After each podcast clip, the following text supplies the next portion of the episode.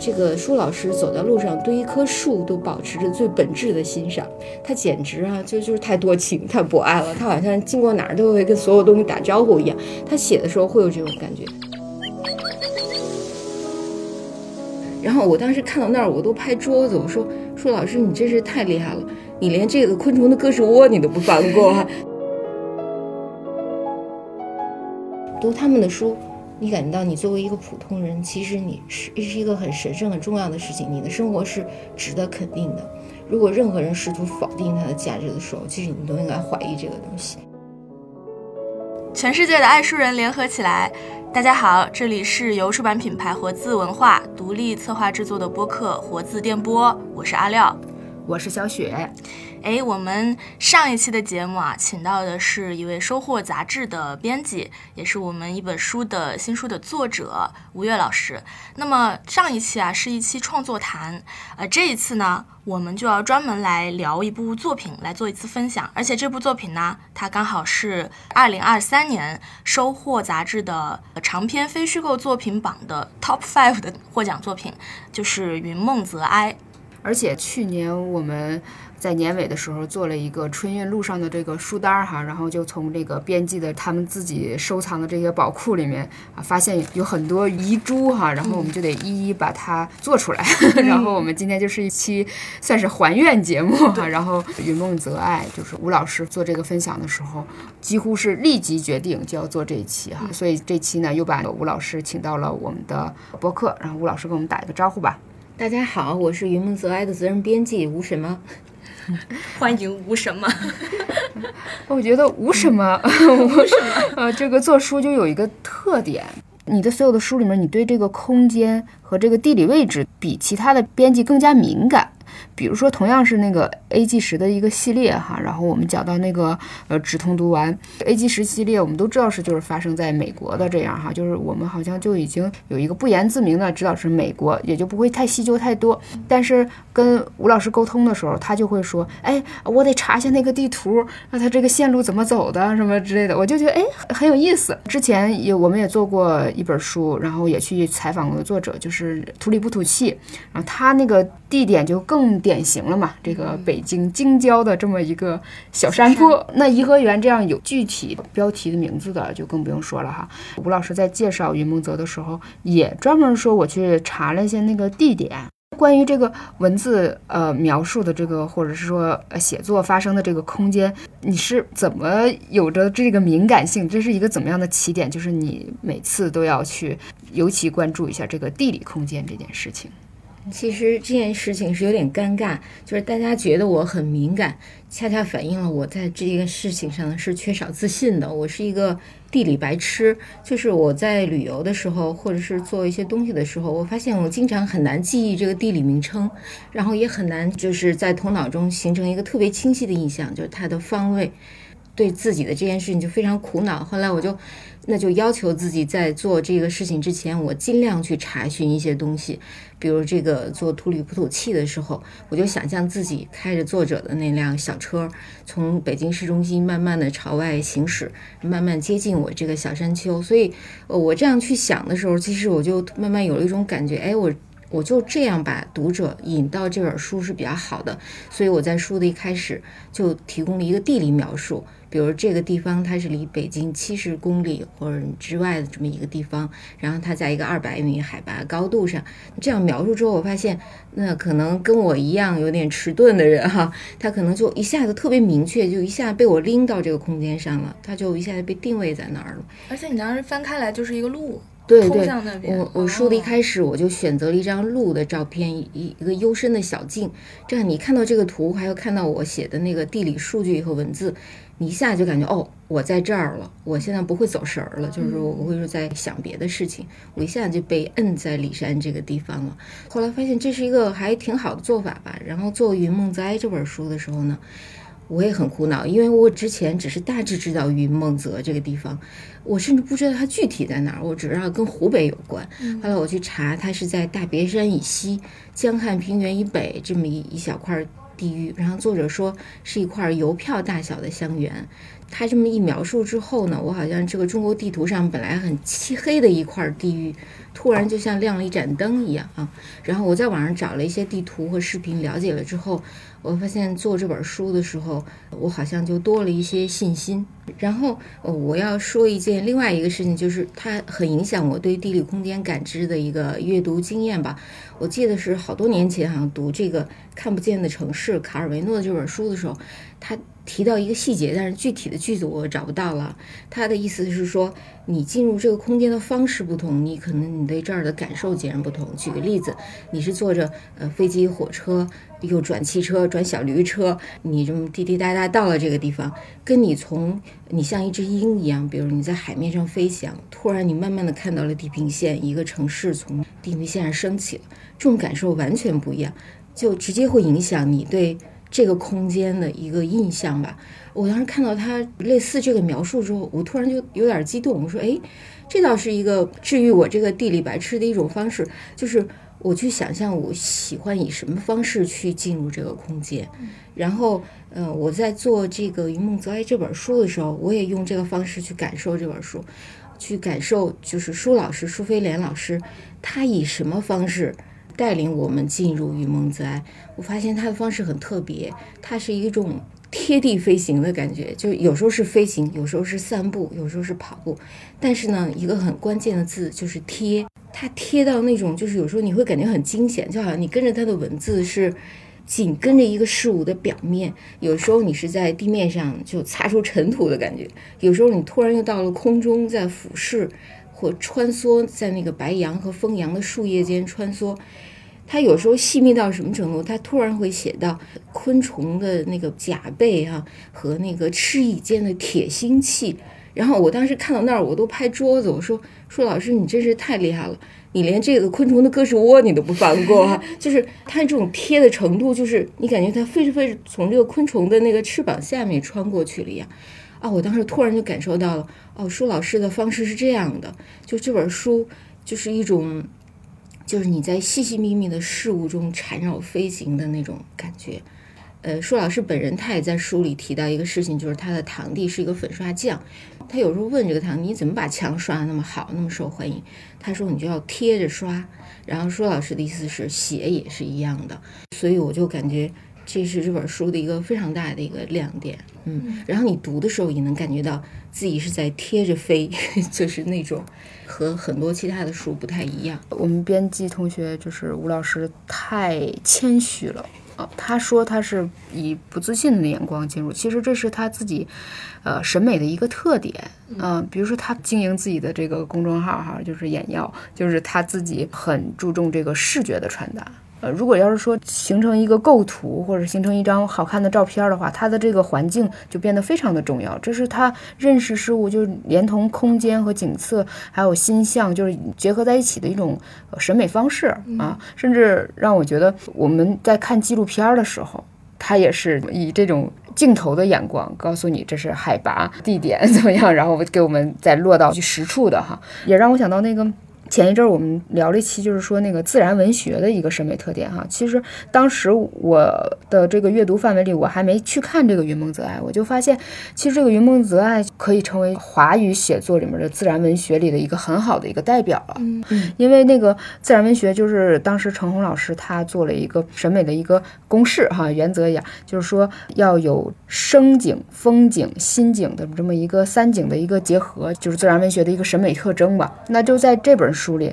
舒老师舒飞莲他描述了无数次这个风扬风吹动的这个声音，哈，鸡鸣等等的，就是这个声景已经写的呃相当的精致了。关于自然文学，我就再多说两句哈，就是说为什么我觉得这个特别就欣喜，这是一个代表性的作品哈，就是这自然文学它要求的首先就是这个作者你得在一个固定的特定的一个空间之内，然后那个自然文学的作家他们会有一个长久的这样一个生活的观察，你是在里面生活的，然后还要有一个更重要，就是一个现代性的眼光，就是你经历过现代化以后的，你去回望土地旷野的这样的呃一种呃心态和这个利益。这本书里也是，就是说，因为读了那个陈红老师《宁静无价》以后哈，就是才发现舒威廉老师提到了很多次自然文学的一些作家和作品，就是这些其实对他也有一定的这个影响吧哈。那我们提到这儿，就是说我看到这本书的时候，就是。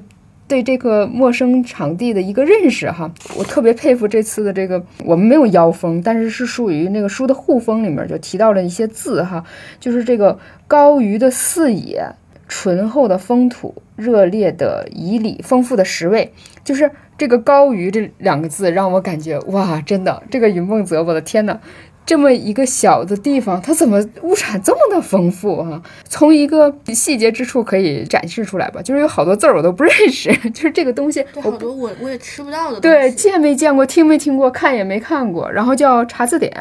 然后后来我我慢慢查下去以后，我就不查了，然后就是太多了，因为自己看的时候你会自己能确定这个词性嘛，就知道它是描写一个名词还是个什么，有的时候也就漏过去了，就后来就不再去查了。丰沛的植物的生。物的构成了一个这样的一个画面。我尤其读初几篇的时候，会有那种那个云梦泽那个泽水漫漫的那种感觉哈。吴老师也是北方人嘛，就海边生长，就是你在审读这本书也是欣赏这块这个地的时候，又有什么样的可以跟我们分享的？也相当于给我们介绍一下这本书。嗯，就是刚才小雪提到封面上这个高于的四野。热烈的仪礼，醇厚的风土，丰富的食味，这其实是作者老师他自己的一个描述，就是他正文里的。然后当时我读到这儿的时候，我也感觉一下子他这几句话把我提溜起来了啊。然后我觉得，哎，这个可以作为这个书的一个很重要的一个标签，就是他描述了这个地方的一个很特殊的地理风物。我在读这本书的时候，也的确感觉到这几个方面确实是。作者特别努力想要去表现的东西，因为我理解地理风物其实就是自然加人文的景观，就双重的嘛。嗯，那么首先自然的这块山水、河流、草木、星斗啊这些，然后那个舒老师他是一个跑步家，他因为每个月他以这种自驾回乡的方式，就一年当中差不多有半年他在自己的故乡待着，然后他就经常早起或者是晚睡。在他的那个乡居周围就四处的游荡，然后他会把这儿的那个山川河流就描述的非常好。然后你虽然像我这种地理上有点白痴的人，你跟着他的文字，你能感觉到自己的脚步到了哪儿。比如，比如你可能是走过一个什么河岸，然后可能拐了个弯儿，你到了一片墓地，或者说你又进入了一个休闲的亭子，然后你又经过了一个村庄，这个村庄里盖着现在的一种不新不旧的建筑啊，就是他在这方面的能力是特别强。的，就是你不会觉得畏惧和害怕，说读这本书我会不会很累？因为这个地域我特别陌生。你只要安心的跟着他，他是一个非常好的导游，就带你进入这儿的一个地理的褶皱里当中。这是我特别佩服和羡慕他的一点啊。然后。再讲讲这个人类在此的活动吧，就是那种人文的景观。然后云梦泽这儿呢，舒老师他的家就是他从小是一个农村的是孩子，然后他的父母祖辈都是做这种农活儿。然后他有一块特别精彩的东西，就是说他特别擅长去概括和提炼这儿的人祖祖辈辈用一种什么方式。就是演变和生存至今，他很擅长用一些很简短的动词啊来表述这儿的人的生活。你比如，呃，我我做了一下记录，嗯，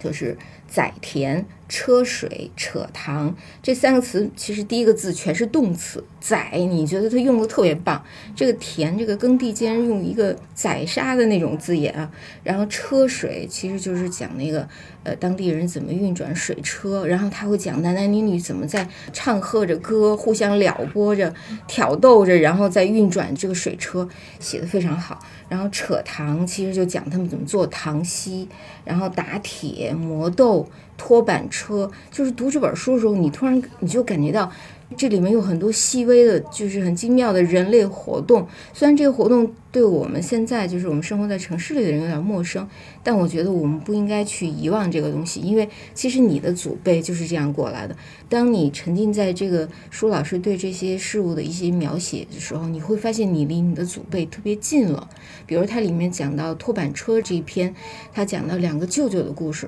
写的太好了，这是我特别感动的一篇。就这两个舅舅，他写了他们年轻的时候神采飞扬啊，就是两个个性截然不同的人，但是他会用非常棒的那种篇章去描述这两人是怎么驾驭一个非常吃力的板车，并且他们的体力和技巧都是一流的。然后，所以他们在年轻的时候，在这个地方是很有存在感的年轻人嘛。然后后来，但是这两个舅舅因为这种时代的变迁，他们选择的道路也不一样，他们的命运也是有些坎坷的。然后，哎，我读这一篇的时候，我就切切实实感受到一个几千公里之外。就和北方完全不同的一个地域，就是说普通的人他是怎么生存，怎么去面对自己的处境，所以我觉得他这块儿真的是非常棒。就读这些文章的时候，你不会觉得，嗯，你想象中可能他会不会很土，或者很难读，或者跟我的生活有什么关系？但读的时候，你发现这人类的很多东西是相通的，就是你在这儿搬砖、码字、那个画图，其实跟一个拉板车的人他是相通的啊。就所以我觉得这块儿是我特别想提醒大家去注意这本书的一个东西。嗯，然后我我想插一下，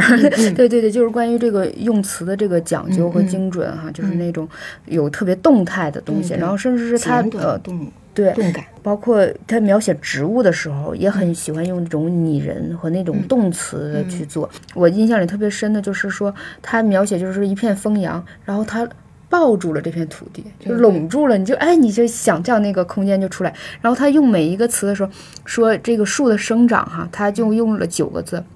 由一指到一握到一抱。你就想象，就是它由一指粗的这么一个小树苗，然后它变成就是你可以用手握住它，然后后来它变成了一抱，就九个字，你就能感觉就时空的流转。板车那个，我我也觉得特别有意思，就是那两个舅舅，就他用极短极精的那个几个句子的概括，就是把一个就人情和这个时代的一个变化，全都集中在两个舅舅身上了。就是这两个舅舅，一个文静 就不不爱说话，然后一个那个很爱那个讲话，然后两个人呃兄弟那个情谊哈，就是一个是拉扯的，一个是推扯的，然后只有两个人合作才能在那个泥泞的道路上就完成这个搬砖的这个工作，然后。但是这个时代就是风气变一变的时候，比较活泼的舅舅就选择就是说我去那个载客，骑摩托车拉人去了，你就会有很多遐想空间。就是他们在兄弟分家 不干一起不合作这个事业的时候，中间发生什么呢？这些都是不表的。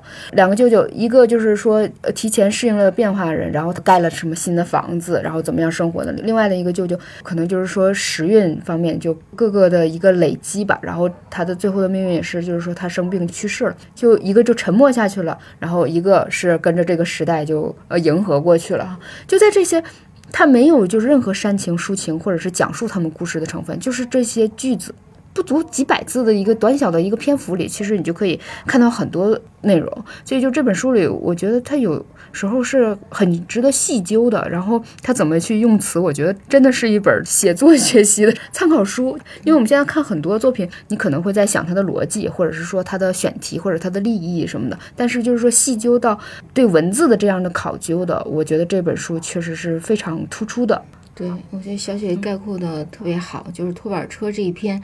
嗯，就表现舒老师写作上的一个很大的特点，就是它特别有密度。就是你这篇名，你可能以为啊，就是讲一个劳动者的故事嘛，但是其实它这里面有牵涉到乡村的一种风景、地理，然后呃这两个人的一种人际关系，然后他们在时代中的一种分离啊，就是这种变迁，然后还有他作者本人，他作为一个少年。一个孩子的视角，他对成人世界的一种观察，就是里面你任何一个脉络，你都可以去细思去研究。然后他把这些用一种淡淡的一种笔触，就给你和盘托出了。然后你就觉得哇，那就这么一小篇，你感觉到看到了一个很大的世界。看你喜欢往哪儿钻，你可以往哪儿去想，真的是。是一个能力很强的作者，经常读的时候有一种羡慕嫉妒恨的感觉。我有一个问题啊，就是这个书书名叫《于梦泽哀》嘛，其实很多第一次看到这个书的人，他都会对这个“哀”字尤其感兴趣。它不像一个常规会出现在书名里的字。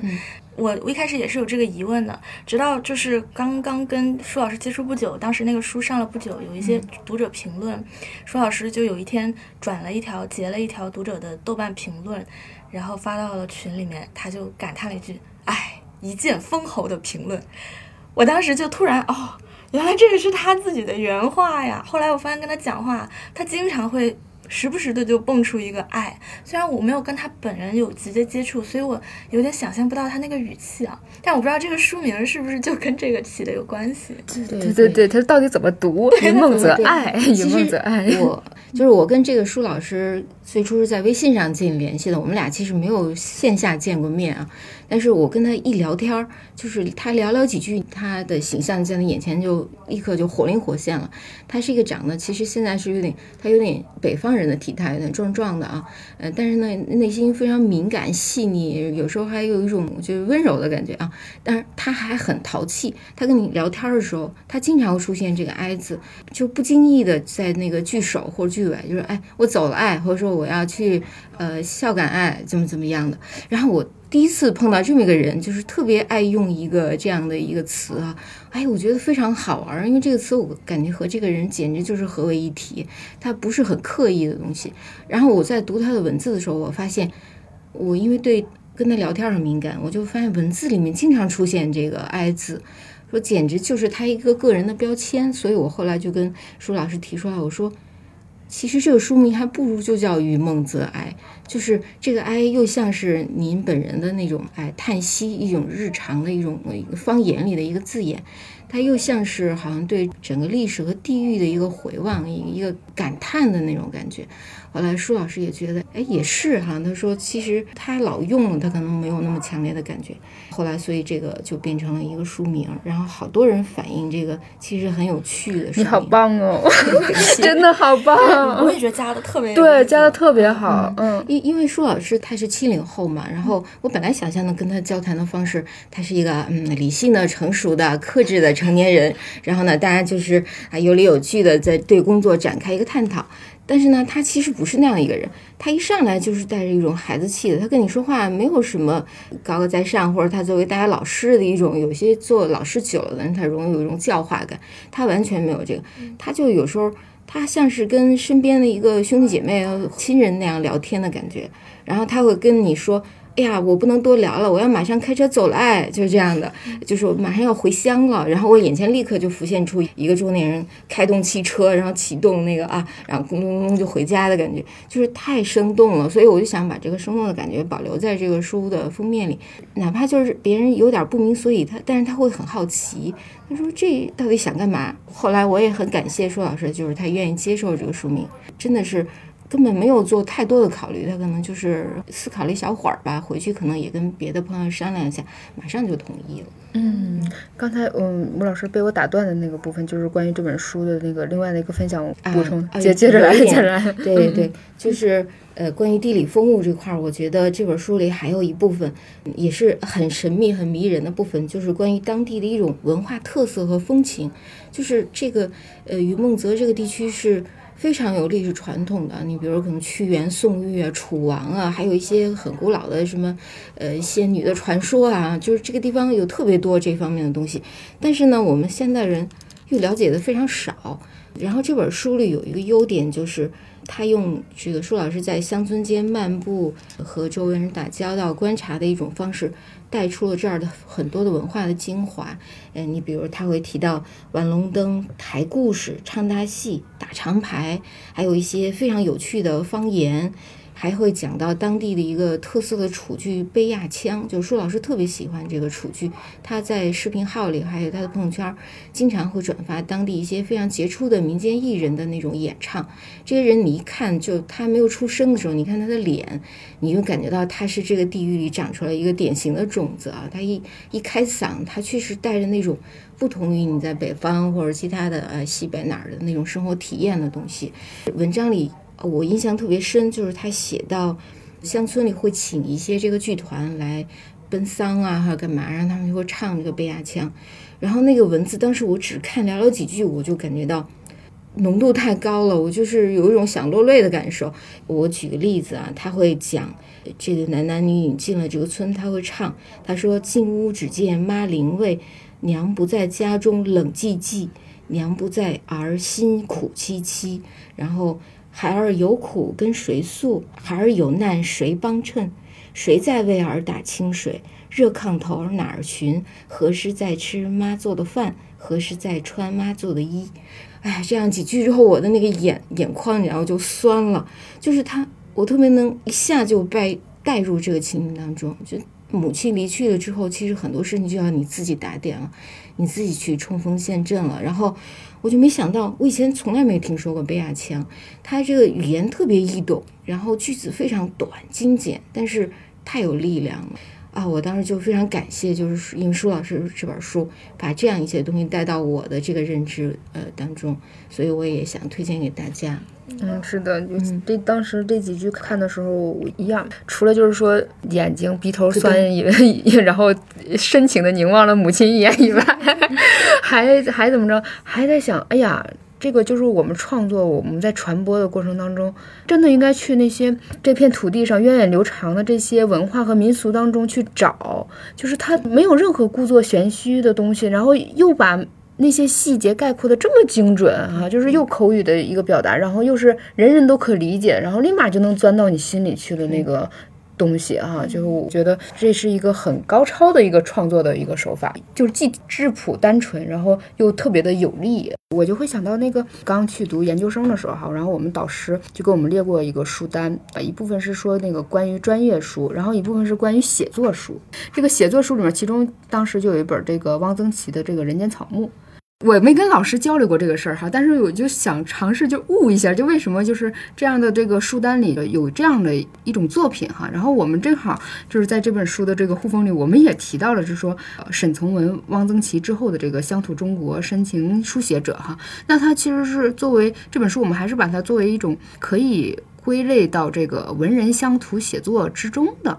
可以这么归类吗？如果就是说文人写草木有没有什么共性？然后舒老师他自己的那个个人性有体现在哪儿？对，刚才小雪提到就是说胡风上这句话，呃，沈从文、汪曾祺之后的乡土中国深情书写者，这句话当时其实和我们的策划编辑陈轩老师有关。他向我推荐舒老师的时候，他提到说这个作者是很棒的，他是。继承了之前一些优秀写作者的传统，但他呢又是新乡土写作。我还特地上网查了一下新乡土写作，因为当然我们知道之前，比如那个莫言呀、沈从文、汪曾祺啊，还有贾平凹这些人，他们可能就会代表着以前的一些乡土的写作的东西。那么所谓新，我理解就是有人会讲，现在的时代是一个城乡叫同构、城乡融合的时代。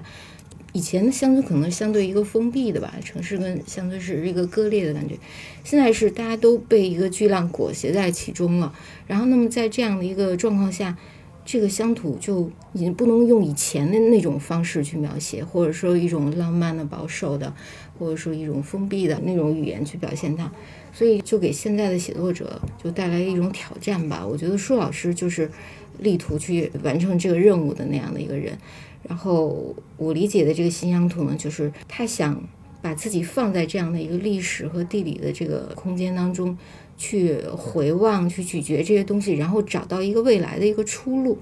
它不只是像我们想象中，以前也读过一些不太好的乡土文学的，它可能就是城市中人隔着一个很远的距离，在浪漫化的想象一个乡村的东西，就是有一些幻想，有一些审美，有一些美的句子和语言，好像这个文章也能看，但是其实它不会真正的触动你啊。然后舒老师，我觉得他是真真的把自己根植在这个乡土当中了。他一年当中可能有半年的时间是在这个故园，在他的乡园待着，还有半年是他要在城市里生存，对吧？所以他其实非常棒的一点是他把城乡一体的去看、去理解，跟自己的命运结合起来去写。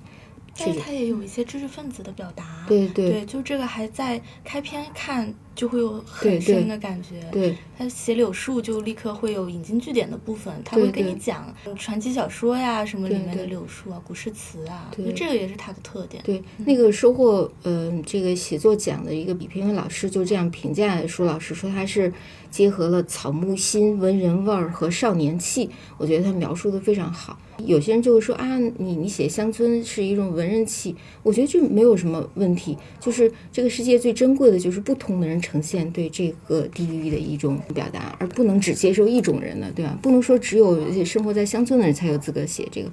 我有时候恰恰想看的就是一个。通过自己的努力，他他可以说是卷出了乡村，就是他改变了自己的命运。他到城市去生活，甚至立足，而且做得非常优秀。但是他反而又感觉到一种不满足，就好像这个城市并不是他想象中能给他一种百分百的那种营养的东西。他可能又想回到他的乡土当中，就在城乡之中往返，然后转换。哎，这是一种非常别致的生命体验。然后舒老师。他其实代表这个人群，把他们的一些感受就是概括出来了，所以我觉得是一个非常别致稀有的一个角度吧。因为很多人真的做不到每个月、每个周或者就这样去，是很辛苦的，就不停的往返。他从这一点上他已经赢了，很多人可能没有这个思考的能力去表达的能力，舒老师恰恰有，所以我觉得从这个角度说，真的是特别。他跟沈从文、汪曾祺这样的作家也肯定也是不一样的。嗯，我是觉得，呃，舒老师一个想象啊，就是在这本书之前，他。读了县志，然后读了个对啊什么文献经典哈，然后各个作家的一些传记啊，比如说像那个柳宗元啊、苏轼啊等等，就是一些细的一些专业的一个内容在里头。然后呢，我自己是有一个这样的经验，我可能用一句特别俗的一句话来说，就是说熟悉的地方没有风景，说自己的家乡美。问我家乡怎么美的？你没有那个比较，然后或者是说你没有审美的那个出发点，或者怎么样的？你觉得这乡村甚至是挺荒僻的，就因为家乡这个小地方，它那层那个神秘的面纱，有的时候真的是那种文人气，或者是说很多的审美体验纠缠才能就是呈现出来的这么一个书写成文字的东西。你生活在那儿的人的时候，可能以前我们对于大地还是那种索取式的嘛，它就是一个经济效益的，或者是说它给你。造成了这个日常影响的，你并没有那种审美的眼光和这个出发点去看它。就是看舒老师这个作品的时候，你才会想啊，一个人可以这样的看待家乡。扯糖的那篇里面，他好像用了一句话，就是说当时我们的嘴巴还没有。国际化之前，那一点麻糖哈，就是在嘴里的那个芝麻的那个滋味儿，他就觉得是最棒的那个滋味。这就像一个两面，就是我们后来受了教育，知道了一些那个审美创作的特点之后，你再去回望那个时候，它可能稍微变了一点味儿，但是你可能有了更好的一个角度去进入它。就以前我们呃影视作品也好啊，或者说通过那个人文情怀的眼光去看回望乡土也好，就是很难逃脱一种是批判式的。啊，说我带着人文情怀批判这个封建啊，或者是说落寞，然后要么就是给他乌托邦的这个田园牧歌式的一个抒情式的。但是舒老师他自己在这方面的时候，就有一种就是超越性的东西。他那个超越性的东西，其实有一个特别具体的体现，就是他写作的这个时间表，就是从一六年写到了二二年，中间其实是有一个疫情的。尤其是云梦泽这个地方，他的这个故乡跟那个武汉之间是开车一两个小时，一小一个小时左右吧，应该就是是来回可以这样抵达的。他是不能用平时或者是怎么样的词语，就是这些东西很自然的流淌在他生活之中，然后他又记录下来了。我就觉得后面那几篇，我看的是极为小心的。就是在里头，但是他还那样的把他如之前的那个生活一样，其实，在写作上也当然也有一个年份的差别哈，就一六年那距今其实也有七八年了。就是一个人从这个身体的状态来讲的话，他写作那个文气也会有一些变化。刚才小雪也提到，就是说，呃，舒老师。他跟他那块儿雇员的那个关系啊，我觉得形容的很好。我理解就是他既沉浸又超脱，这好像听上去有点矛盾，但我觉得他就是把这两件事情做到了。我编和读这本书的一个很大的动力就是，我特别特别好奇，就是这样一个人，他怎么又沉浸又超脱的去面对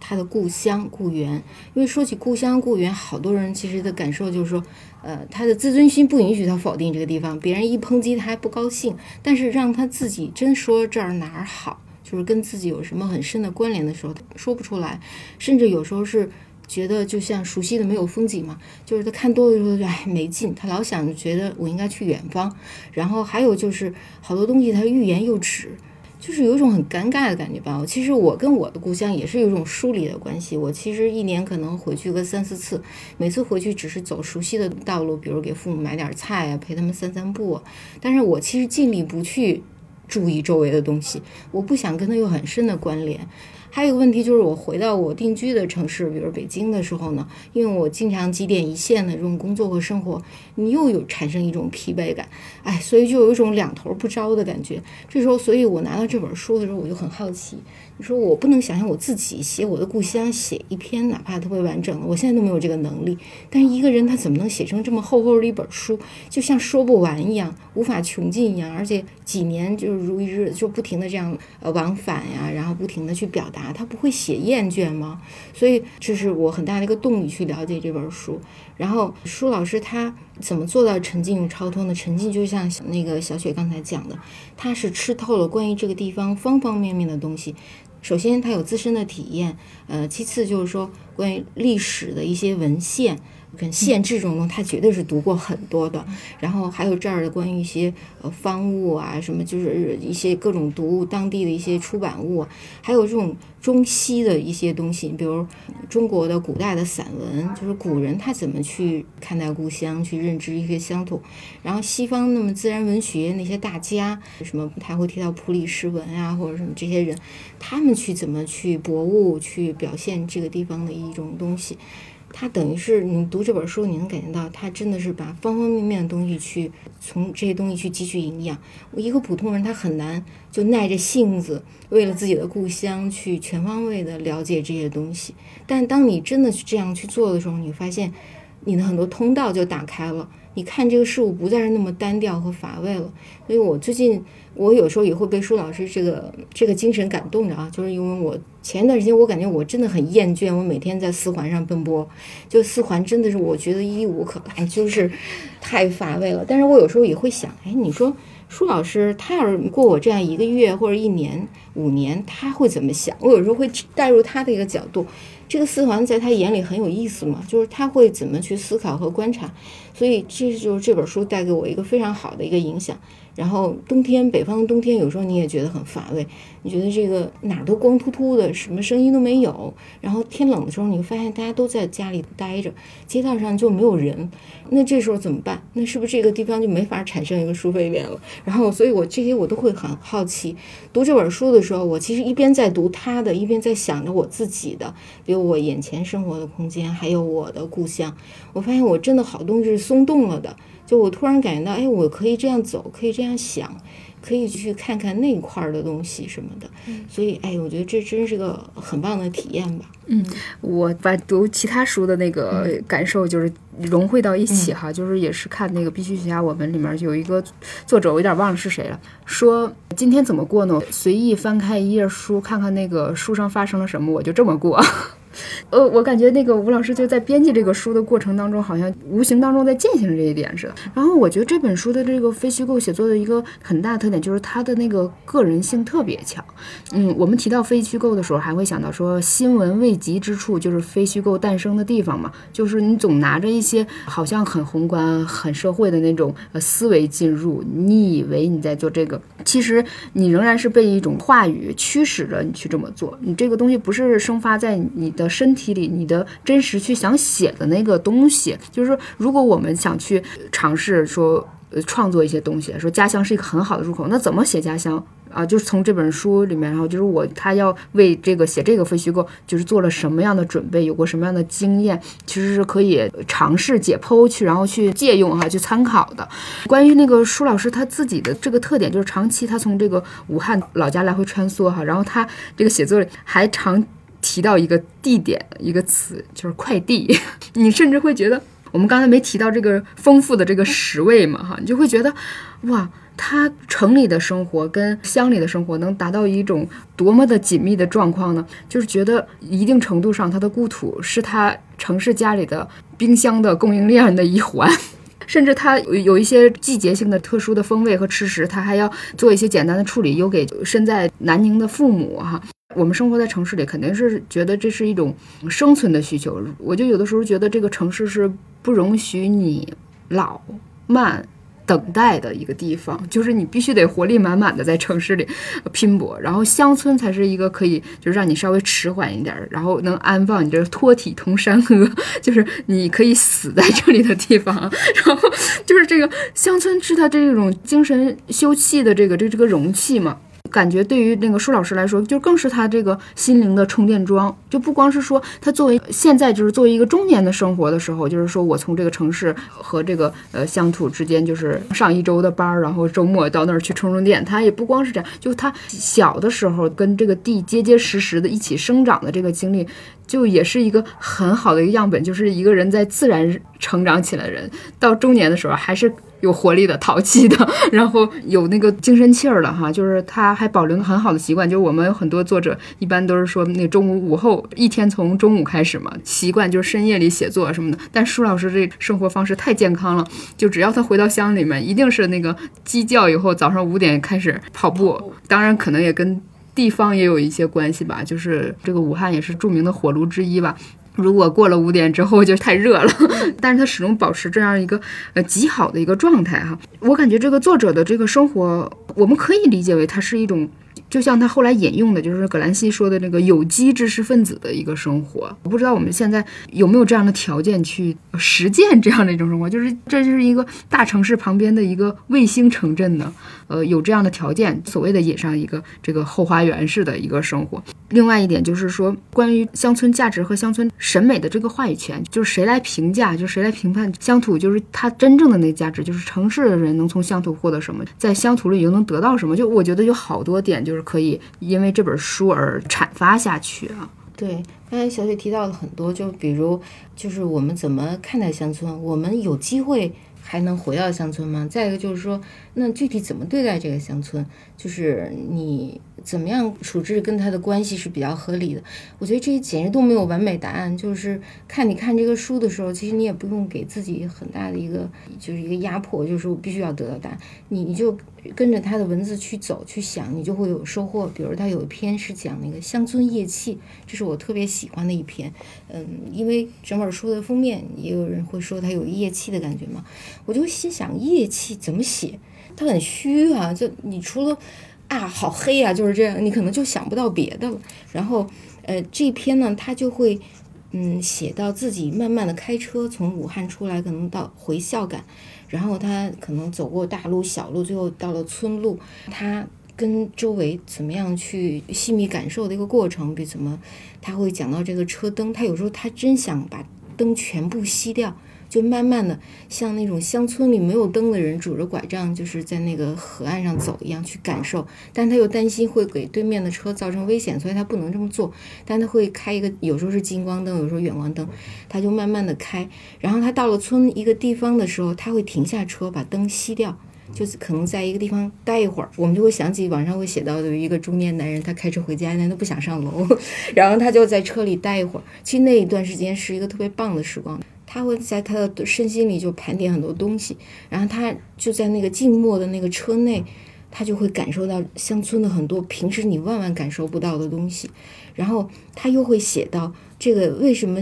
夜其实特别重要。他会讲到王阳明，就是他有个朋友老是兢兢业业的向他普及王阳明，会讲到王阳明就会说人在这种夜气里静默。就是你你自己内心，你会产生良知，其实就是说滋养你的一些很好的东西，是只有在这样的时候才能慢慢生长出来的。但是现现现在生活在城市的人，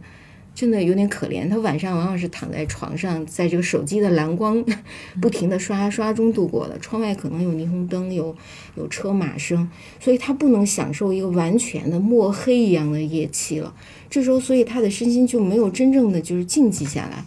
所以。有时候早上你经常有一种歇不透的感觉，就是你没有从这个就没有一种很好的那个内省啊，一一种沉默中生长出一个好的营养，所以你经常上班的时候是感觉没有体力和精力都不够好。所以他讲到这一点的时候，你会发现到乡村真的有它很好的一个价值。虽然他们现在也在一种被撕扯啊、被土改的那样的一个环境，但是它真的是，就是它让人就像小雪说的，静下来、慢下来，我沉入一个真正的黑夜里。然后也感受到一个真正的天明是什么样子，可能是成千上万只公鸡在鸣叫，或者怎么样，就这个感受太重要。但是好多人呢，其实朦胧当中意识到它很重要，但是没有勇气去接近和靠近它。但你可能做不到像舒老师这样，真的有这么一个雇员，一两个小时车程不停的往返。但是其实现在也有很多可以这做到，比如农家乐呀，或者是你租一个小院儿，像李山的作者，他就是他们包了一个一个山地，然后在那儿进行自己的自然实践，对吧？其实花很多钱去飞行，去一些地方短暂的那种蜻蜓点水一样，你还不如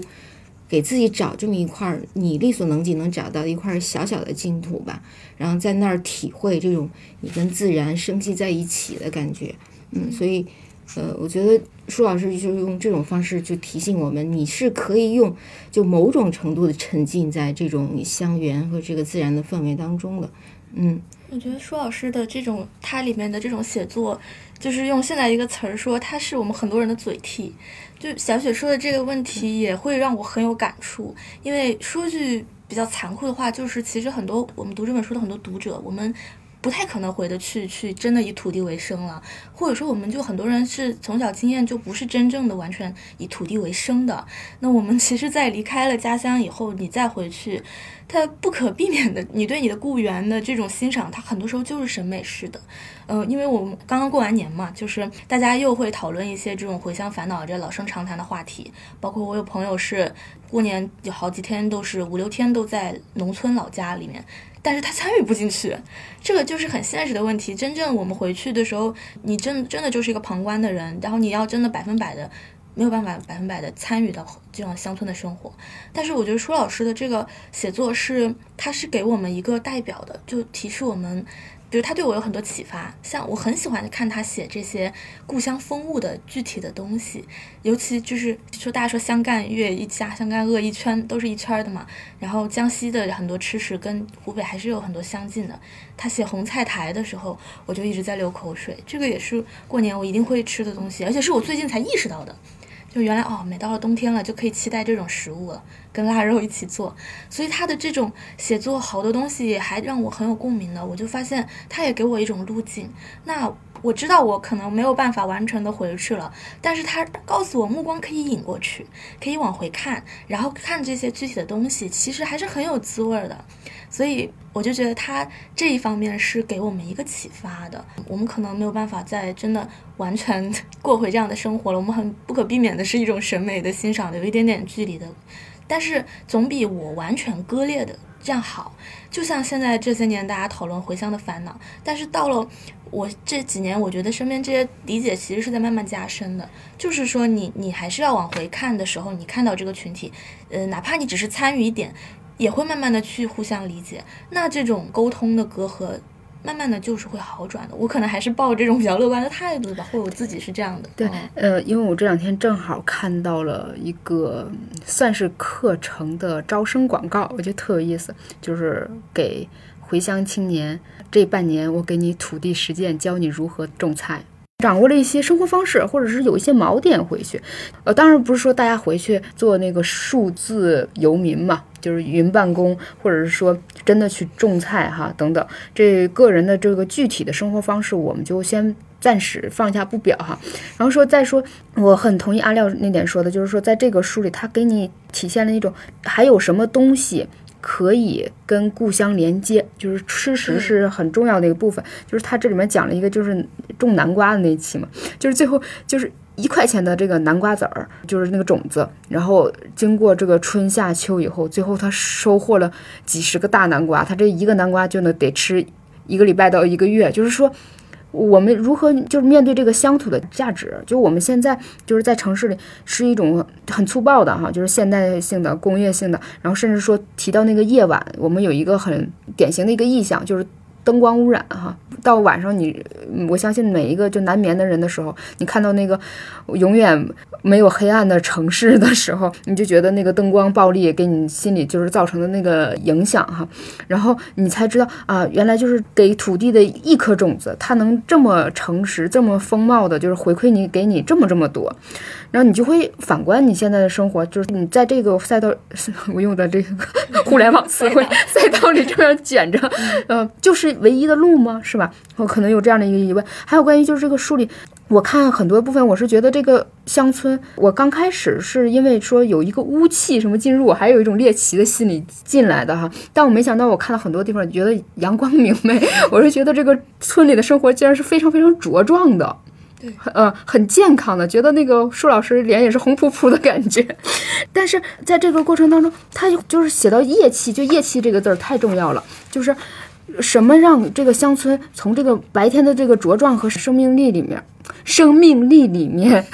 找到一种灵气所在，就是他的那个漫长的那个夜。他小时候那个怕黑，后来到他现在。也还在怕，说那我们为什么还怕所谓的有鬼呢？我都已经是中年人了，就是我小时候怕是因为小嘛，然后甚至是一种懵懂和无知，然后等我接受了这样教育以后，中年以后，为什么还要再怕鬼呢？其实就是一种畏嘛，就敬畏的畏嘛，就是我们有怕有畏，然后有一种体验到这种灵气在你周边的时候，你可能就是人的这个情感的这个丰厚度，然后你才一天有这样的一个激素水平的变化，才让你觉得。反倒不那么累了，然后但你在城市里可能就非常的单调，就像吴老师刚才说的那个，在四环上日复一日，人可能就没有那个弹性了，就可能就有一种无论是骨质还是精神都有种疏松的感觉啊。所以就是当我们去抗拒或者是说逃避去看那个乡村，逃避那些改变，想要那个安全感的时候，其实我们是拒绝了什么？舒老师他这个你能回到他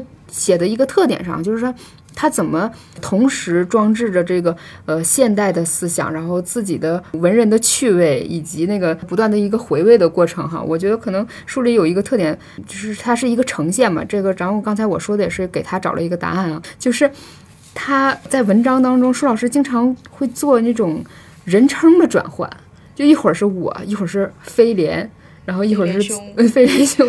然后飞廉怎么样，然后作者君。好像是不是他每次的这一篇文章里，他自己的这个身影就是做这种不断的这个闪回，他在呈现什么？这个我不知道。吴老师在编辑这本书的时候有没有跟那个舒老师聊过这个事情？嗯，其实没有跟他聊过，但是我有感觉，就是编着编着，哎，他怎么一会儿我，一会儿飞廉兄，哈，一会儿。呃，飞廉同学，一会儿作者君，就是你能感觉到这个人，虽然他的你生理年龄是固定在一个中年人，但其实他的心理上是无拘无束的。他是一个很活泼跳脱的人，就是我感觉他自己好像是把自己设定成有很多分身的，然后他不把自己局限在一个固定的社会角色里面，这是他特别棒的一点，就是有点像我们形容他，他想。把自己变成有点像无色无味啊、无形无声，但是可以附着在任何事物上的这么一个拥有无限自由度的这么一个角色。我有时候就会，哎，因为他跟我的某个想法也很契合，就是有时候拍照的时候，你到了一个环境，你觉得特别特别美，美到你就觉得，哎，我怎么就。不能是无所不在的视角，但是我只有两只眼睛，一个相机。有的时候你去不了自己想去的那个角度，比如你可能需要腾空五百米才能拍到这个想要的东西。但是写作有一个好处，你并不需要手上有这么个相机才能记录下来，你可以让自己变成任何东西。我觉得就是飞扬老师他不停的转换自我称谓，就给我一个很好的启发，就是说我可以是任何事物。就是当时也有别的作家，比如谢洛伊老师啊，就会提到那个舒老师有一个特点，他写东西万物平等，就是好多那个以往的优秀的散文家，他们都有这个特点。他说。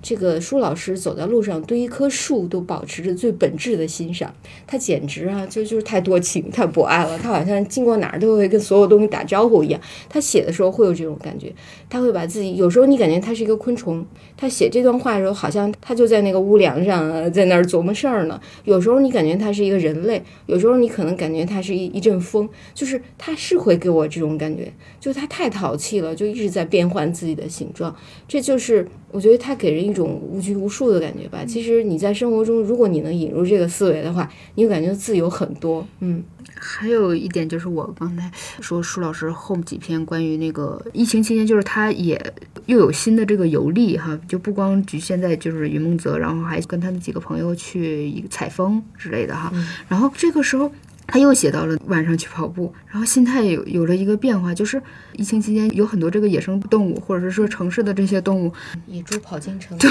就更自在了，或者说他们领地更扩大了。我这也可能是我自己加诸了那种我自己的一个感受投射进去了哈，就是说像乡村就是这样风貌的地方，它不是荒芜，它可能会杂芜，就是。没有人的那个经营以后，它变成就像他自己说的，就又又恢复成那个沼地了哈，就是湿气特别重嘛，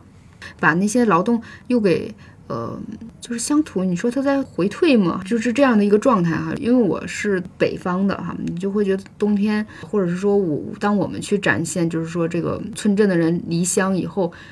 大地是流落了一片，就是白茫茫哈，就是秋冬漫长的秋冬，光秃秃白茫茫这种冷寂的感觉。但是在这个云梦泽，就有更多的这种枝枝蔓蔓和你看不清的东西了。其实这里面，我不知道是不是也暗含了，就是作者一种就是对乡土前途的一种担忧。我感觉他书里有设计这一块儿，就是他其实也在思考和观察这个乡土，它未来的一个命运是什么。他也看它的现状和过去啊。然后你比如它里边，我觉得确实有有两种感觉，一种就是说这个城乡的有一块地方是被惊扰了。甚至是被剧烈的改变了。你比如他会写到他跑步的时候，他会经过那个京广高速那个桥，就是一个桥凌空而过，跨过了这块儿，就是可能古往今来就是很寂寞的一块土地。因为那个从高速上经过的永远他不会下来，这儿没有站，他是飞过去的。然后他们不知道底下是一个很有魅力的土地。然后呢，还有就是他们他会写到乡村瑶池这一篇，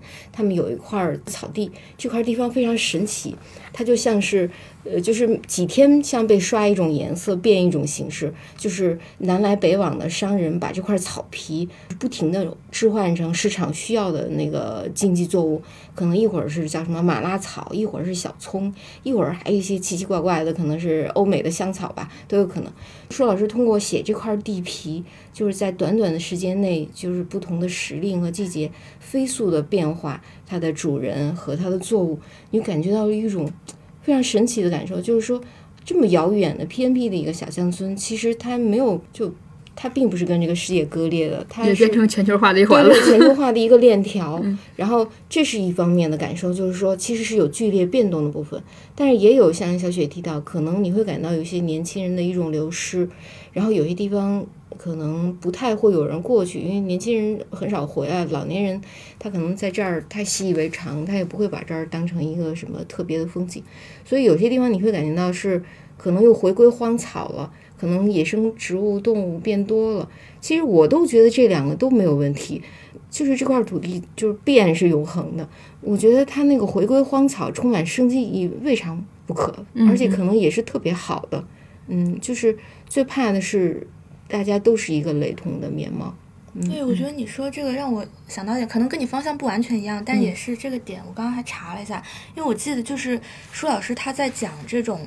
就是他当然是怀有这种怎么讲比较人文性的这种感情吧，会怀着一些悲悯去看这个东西，但是他很克制，他不会让你觉得是要煽情这个事情，或者是高高在上的告诉你这个。因为我是读到什么地方呢？就是有一篇是讲他早上是去买菜嘛，就很小的其中一段讲了个事儿，他跟那个司机年轻几个司机有一点。口角一样的啊，他停车有一点占了那个卖菜人的道，影响了那个人卖菜，大概是这样吧，如果我没有记错。是，嗯，然后同时，但是实际上那个位置本身它就是这个公共这个规则里面，我可以停在这儿，我没有意识到他那边在卖菜啊。然后这个卖菜人跟他有口角，但是也大家也都很简单的这么这么过去了，还是比较友好。后来呢，是另一个卖鱼人吗？还是另一个卖菜的摊主帮他？解了围，把自己的另一辆车往前挪了一点，他再把车移移开。就是我为什么会有这种感觉？就是我会觉得他参与在这个人人这些人的生活当中，他们这些你说是村民也好，镇民也好，就是他在其中是融入在这一分子的。他既没有说我跳到里面去跟他们这个撕扯这些事情，也没有说。我已经跟你格格不入了，我是守这种公共规则的城里人，也不是。就其实大家也都是很平等的。你你这个时候你有这辆车的问题，我帮你挪一下，我很难描述我这种感觉。但是你说的这个东西让我想起来当时阅读的感受，就这一点我觉得很难得。他没有很，他是很克制的在写这个事情。这就是刚才说那个万物平等嘛，对，谢老师他的评价，对，嗯，就是舒老师。的确，他没有高高在上，他也不会说跟那些人混同一体。我觉得他跟我强调过，他说他对当地的这个生活呢，是他会去努力的理解、了解，然后会跟他们交谈、交往，但是又不是那种非常深度的介入，他会保持着一种自我的他那个主体性，就是我要保持我自己的一个观看世界的方法和思维。我回乡不是为了重新过上那样的生活，但也不是高高在上去批判你们带着城市的一种视角。他其实，在寻找自己的一个合适的一个角度，所以刚才你讲到他对待那个生气的年轻人就是这样。我看到那儿的时候，我也有点紧张，我想啊，他怎么处理这个事情？因为那个人好像就是有点就是年轻气盛嘛，那可能就想别他，就是就是一辆五五菱宏光别在他的那个车身的左侧，不让他走，然后。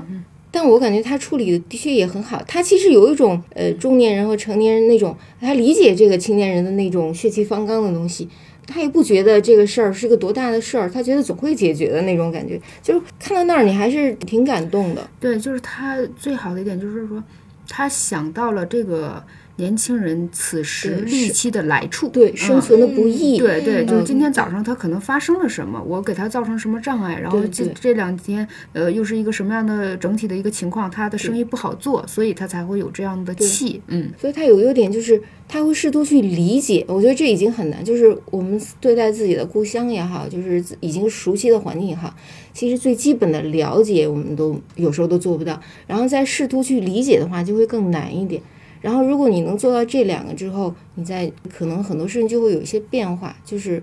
呃，你再去寻找一些有新意的东西，那么你对这儿的一个感受就不一样了。反正他就说老师经常在一些细枝末节上，他会给你产生这种启发吧。所以，其实我们如何就是全面的认识自己、了解自己，就是故园。或者是我们从何处来，就是一个很好的一个出发点。就是也许我们自己的那个来处，你并没有理清，你对今天的自我也是有种那个混沌感的啊。所以这个就是我们企图回到过去去找寻的这么呃一个动机所在吧哈。这本书我其实还有一点特别想说，就是这本书这个设计装帧。插画就特别棒，插画师是李启龙，然后还有我们的这个装帧设计小娟同学哈，当然总的把控还是我们书的这个责任编辑哈吴老师。这本书的版刻式的这些插画很有那个意境，我最喜欢的一个呃，刚才吴老师也提到，就是夜色里穿行的那个车在在密林里行驶的那一张，然后还有一个刚出生不久的小黄牛犊瞪着眼睛看你的那一张哈，以及设计里有一些呃留白。的那个部分哈，摘了一些句子放在那儿，看的就是心旷神怡的啊。在这个设计这方面，吴老师有没有什么就是说让我们可以额外注意的某些点？其实，比如说我知道我们这个书的这个书皮儿哈，这个护封其实是暗有这个玄机的啊。嗯，其实这本书设计也只能说将将满意吧，就是还总是有有很多 不太满意的部分。呃，我先说，我觉得其实很重要的一点是李启龙老师的插画非常的。亮眼，但这个跟我不是我的功劳，因为我其实之前并不认识他。他跟这个策划编辑陈轩老师还有舒老师应该是朋友，是认识的关系。然后呢，他们意识到李启龙老师的画儿其实是很适合这本书。他们第一次发给我看的时候，我也想，哎，真的很棒，很适合。就是他的画儿是那种。呃，就是版画，但是它是用电脑制作的，并不是说真的就是木刻制版，所以它它修改起来有一些方便的部分。但是它的那个内容，它的元素选取上，你能感觉到是一种非常沉稳的，就不不漂浮，没有现在那些时髦华丽的东西。比如他画一个戴胜鸟。就是一只巨大的戴胜鸟，好像在一个小小的田地上，就是它有一种变形的感觉啊。然后他会画那种一个小小的打开夜灯的一个车，在一个巨大的那个浓黑的夜里。哎，我发现它真的很契合这本书。嗯，但是当时我想到他的画是纯黑白色的嘛，因为版画大家容易想到就是这种黑白色。那要不给它做一些调色的变化，让它就多一些。就是现代的感觉，年轻的感觉，所以我们就和美编商量，和小娟商量，然后给他，比如我们在内文里面可能有些页面是做一些呃彩色的设计，比如把这个戴胜鸟做成黄和蓝，就是那种高对比度的一种处理。然后我感觉我当时的想法就是希望大家翻这本书的时候。突然就被跳出来的这个彩色页面惊艳一下，但是大部分时间你是看的是一个米白色的很安静的页面，然后有适当的留白，这样的话大家才能更耐下性子去读书。老师这个密度很大，其实需要慢慢的去体会的一个文字。嗯，然后做封面的时候，呃，我们也是跟美编一起商量，有一种感觉就是特别希望这本书是你你晚上睡觉以前坐在那儿看完之后放在枕头边，不会戳到你。就是让你感觉很温柔、很妥帖的一本书。那这样的话，可能很适合选择一种比较好的绵柔的纸质。然后当时正好很碰巧，就发现别的书有运用这样一种纸。然后纸上拿来这个纸的时候，那个纸是可以你随便的揉，揉完之后你虽然摊不平了，但它有一种非常美的褶皱的质感，有点像那种呃韧劲儿很大、不容易撕开的那种，像你说它是羊皮纸嘛，反正就有点那种很奇怪的感受。哎，我说这就是我想要的纸，就是我我我生气的时候，或我需要宣泄的时候，我甚至可以把它揉成一团，但是我把它摊平之后，我拿它包书依然没有关系，而且更好看了，就是皱皱巴巴的。我自己还做了一个实验，但是你希望它平平整整的时候，它又非常温柔，就是它不会戳到你觉得哪儿不舒服，所以你装在包里也好，你放在枕头边也好，拿在手上，它是一种温柔妥帖的感觉，就有点像舒老师。的感受，他是一个非常细腻敏感的人，他也是一个很温和的导游者，他带领你去漫游这个云梦宇宙。哎，我觉得就是一定要用这样的纸才行。嗯，而且我们这个书这个护封打开以后是一张画，呃，是一张大型的海报，然后它的这个书封背面其实里面是暗藏了一幅李启龙老师的画。我就想到，那也许有的人他会，呃，很希望用这样一幅画来装帧自己的家。所以你可以把这个纸摊平，自己去装裱，就等于是一举多得吧。就是，呃，虽然这本小说很朴素的价格也不高，但我希望它尽可能的提供一些多余的价值。嗯，我觉得装帧真的特别重要，就是对于。读者来说，你第一眼的印象嘛，然后这个书它就是配合这个标题，真的是那个大泽里面这种水汽氤氲的感觉。封面的深深色像是液气，然后上面又飘着这种云雾一样的质感的这种图案，但是它的那个主要的颜色呃标题又是很亮眼的。当时还在做封面的时候，我记得我路过过娟儿的 桌面，然后看到你们就一直在反复比哪个颜色哪个颜色，我觉得特别有意思。而且我那时候就看到了那个里面的几张版画。就已经被惊艳了，所以我其实反正我是真的很喜欢这一版的设计，拿到以后都觉得，哎呀，推起来都会更轻松一点，绝对是个亮眼加分。关于这本书，我还有一个特别想补充的，就是舒老师他是大学老师，他是教写作课的，所以他本身他自己既是作者，他也是一个教育者，他就会去努力的去研究怎样才是好的写作。然后在跟他交谈过程中啊，还有看一些讲座啊，就是他后来为推书做了一些分享活动，他提到一些特别好的点，我觉得很想告诉大家，就是他是一个在读了很多西方文学之后，又去回看中国传统文化的一些东西，他认为中国的那个古典散文里有相当丰富的营养。他有自己的一个研究链条，什么唐宋八大家呀，什么桐城派呀，他就读特别多。然后他最推崇的古文，他跟我讲是极致，是柳宗元的那个《小石潭记》。我当时就很吃惊，我说这个我肯定中学的时候是读过的，但我又彻底就忘了差不多了嘛。为什么他这样讲？然后他就跟我说，他说《小石潭记》呢，它是。以四个字为核心，多的时候九个字，再多时十三个字，就是像那个水、像雨、像风吹起的漩涡一样，就是它以四个字为核心，长长短短的变化来制造那个节奏和韵律。他这样一说之后，我马上去找那个《小诗坛记》重新来读，果然我觉得非常好。就是我突然意识到，他语言就是叮叮咚咚的，然后又不会有让你有那种有负担的感觉，就是。然后舒老师的文字，我再去重读的时候，我发现的确是在学习和运用这种方法，而这种方法也是那个汪曾祺也强调过。他说，呃，汉字的核心就是四个字，围绕四个字走走停停，然后就会有意想不到的效果。我说这个研究太精妙了，可能像我们这样的人日常说不会对写作多加注意的话，你就不会注意到。但是他给我一个很好的提醒，就舒老师说你要去呃往回读，多找一些就是经典的、杰出的这种古典文学来看，会有很多体会。然后。当时我们就是在那个武汉做了一场分享的时候，就是湖北省的文联主席李修文，就是他也是一个很杰出的作家，他对舒老师有一些评价，我觉得也非常非常的棒，嗯，我就特别找出来嘛。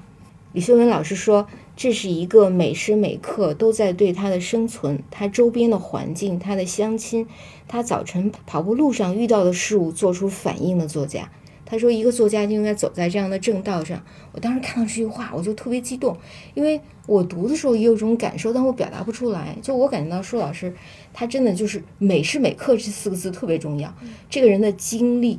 能力还有他的密度都达到了，就是他感觉是一个很轻盈的早上跑出去，然后呢，他一路上摘，一路上搂，就是。每时每刻对各种事物做出反应，他会呈现出一个很大的密度的写作，但最后你会感觉到这个人依然是轻盈的，这就很难得。像有些人他可能跑出去是什么样，回来还是什么样，并没有多获得一些什么。他的写作就像是一这种跑步，就是又轻盈又负重的感觉的一个跑步的旅程一样。所以我觉得李秀文老师的这个评价真的太棒了，而且他提示我们就是说。一个作家呢，他应该去努力肯定普通者人之为人的这种生活的正当性，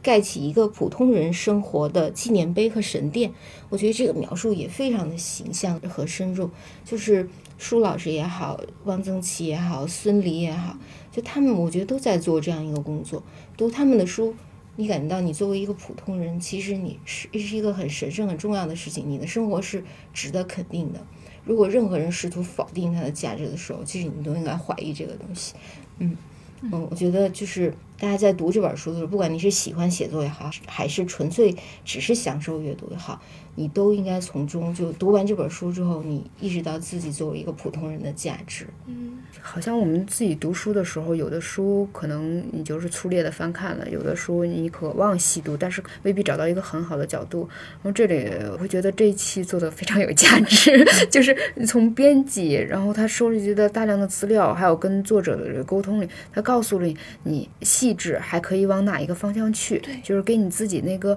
朦胧的那些感觉找到了一些抓手。对，哎呀，我的妈呀，我又用了这个词。味道，为了为了 为了改善我们的这个词汇量，跟这个算法和这个网络语言做对抗，多读一读这种非常文字考究的书吧。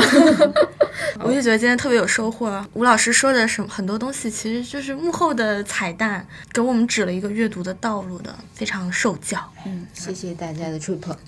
吹捧。好的，那顺便也带一下我们自己原来节目。大家如果对自然文学感兴趣的话，可以回听我们之前的一期，就是旷野里有什么，从了解自然文学开始，呃，不失为一种补充。好。那就祝大家阅读愉快，谢谢大家，谢谢大家。嗯，看这个书还对自然很感兴趣，有助于这个春天支棱起来啊！拜拜。